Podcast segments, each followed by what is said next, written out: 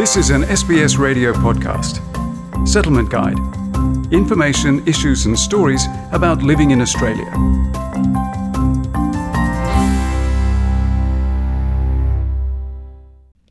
In Australia, one in 20 deaths are caused by alcohol or illicit drugs.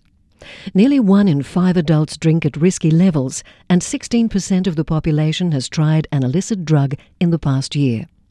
Amy Chenyu Wong has the story. Julio was just experiencing the freedom of adulthood as an 18 year old when he had his first taste of an illicit drug. Little did he know that his curiosity would gradually escalate into a 13 year battle with addiction to methamphetamine. Out of that curiosity and just wanted to have fun. Not everyone develops an addiction to alcohol or illicit substances. However, Julio believes that an inability to control cravings or regulate emotions often causes a person to become reliant on harmful substances. In his case, it took 10 years, hitting rock bottom multiple times and almost losing his life before Julio decided that he needed to seek help. Denial plays a huge role in this. And you still believe within yourself that, oh, I can still get out of this. You know, I came in with this way, I, I'm still going to get out on my own. And there's a lot of this type of myths and lies that we go through as uh, addicted to these substances that uh, keeps us in this loop. For me, 10 years, you know, was, um, I think, a wake up call the most frequently used substance by Australians of culturally and linguistically diverse backgrounds is pharmaceuticals for non medical use. They form 3.4% of the multicultural population. The other most commonly used drug is cannabis, with users comprising 3.3% of this community. Huan Nguyen is a drug and alcohol counsellor at Community Access and Services South Australia.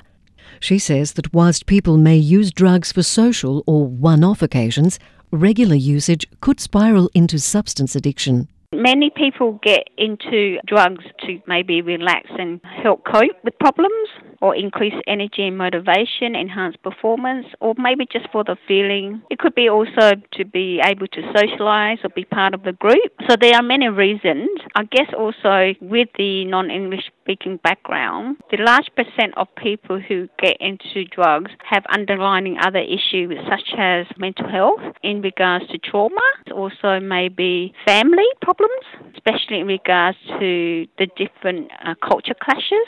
Research shows that in 2016, the most commonly used drug in Australia was cannabis, followed by cocaine, ecstasy, and methamphetamine.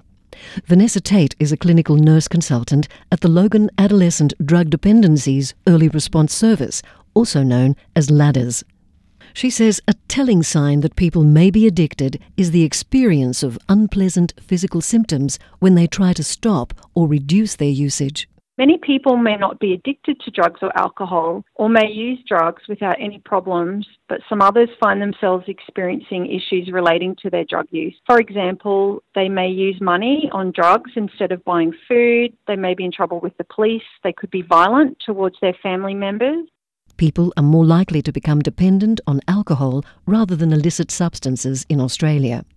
Recent findings from the Australian Institute of Health and Welfare show that only 5.4% of people from culturally and linguistically diverse backgrounds drink on average more than two standard drinks a day, compared with 18.6% of primary English speakers. Huan Nguyen recommends drinking within the national recommended guidelines to prevent drinking problems.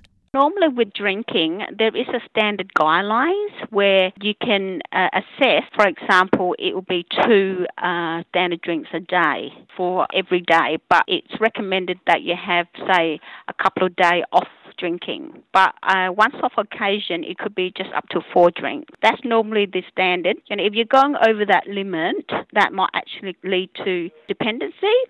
It takes a lot of courage for someone to admit that they have an addiction problem and to actually take actions. Nguyen advises that people who notice substance abuse in their loved ones refrain from judgmental and negative emotional languages when addressing their concerns. Try to have an open conversation. No blaming, using I word instead of you. For example, like showing your concern, like I'm worried that, you know, lately you've been presenting this way. Those kind of languages help a person open up the conversation if they feel that you are helpful. And that's where you can start to go into more discussion.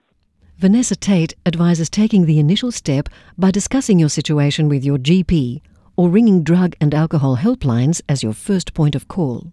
Support is available by discussing these concerns with your GP or health clinic, settlement services, and community mental health or addiction services. Most of these services are free and translators are usually available. Most of these services support families affected by drug and alcohol use as well as offering support to the individual. Most services are free of charge and most times the things you talk about are confidential. We don't report substance use to police, immigration, or other community members. Having helped many former addicts make positive mental health and lifestyle changes, Huan Nguyen says recovery requires recognizing the problem and committing to working through it.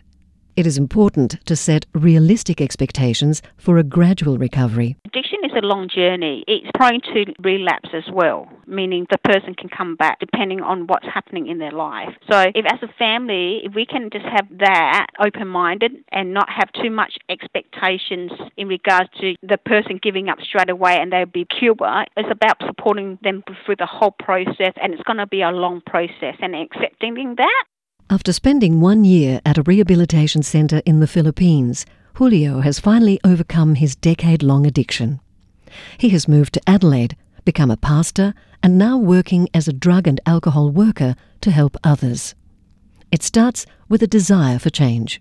It was just a light bulb moment that I've been living 13 years of this kind of routine in my life. You hang out with drug friends all the time, you know, you're not improving your life. And then, you know, one day I said, surely there is life outside of this. And then, you know, that willingness uh, for me to change brought me actually to another space wherein I started to investigate a way out in in a very hard and dark world that I used to live. If you're experiencing issues with drug or alcohol, you can call the Family Drug Support's free 24/7 telephone helpline on 1300 368 186 or talk to your GP to find out about the services available. You can also get free language help over the phone through the translating and interpreting service by dialing 131 450. For help in your state, visit the Alcohol and Drug Information Service, ADIS. Feature prepared by Amy Chen Wong, and for SBS, I'm Margarita Vasileva. This was an SBS radio podcast. For more settlement guide stories, visit sbs.com.au slash radio.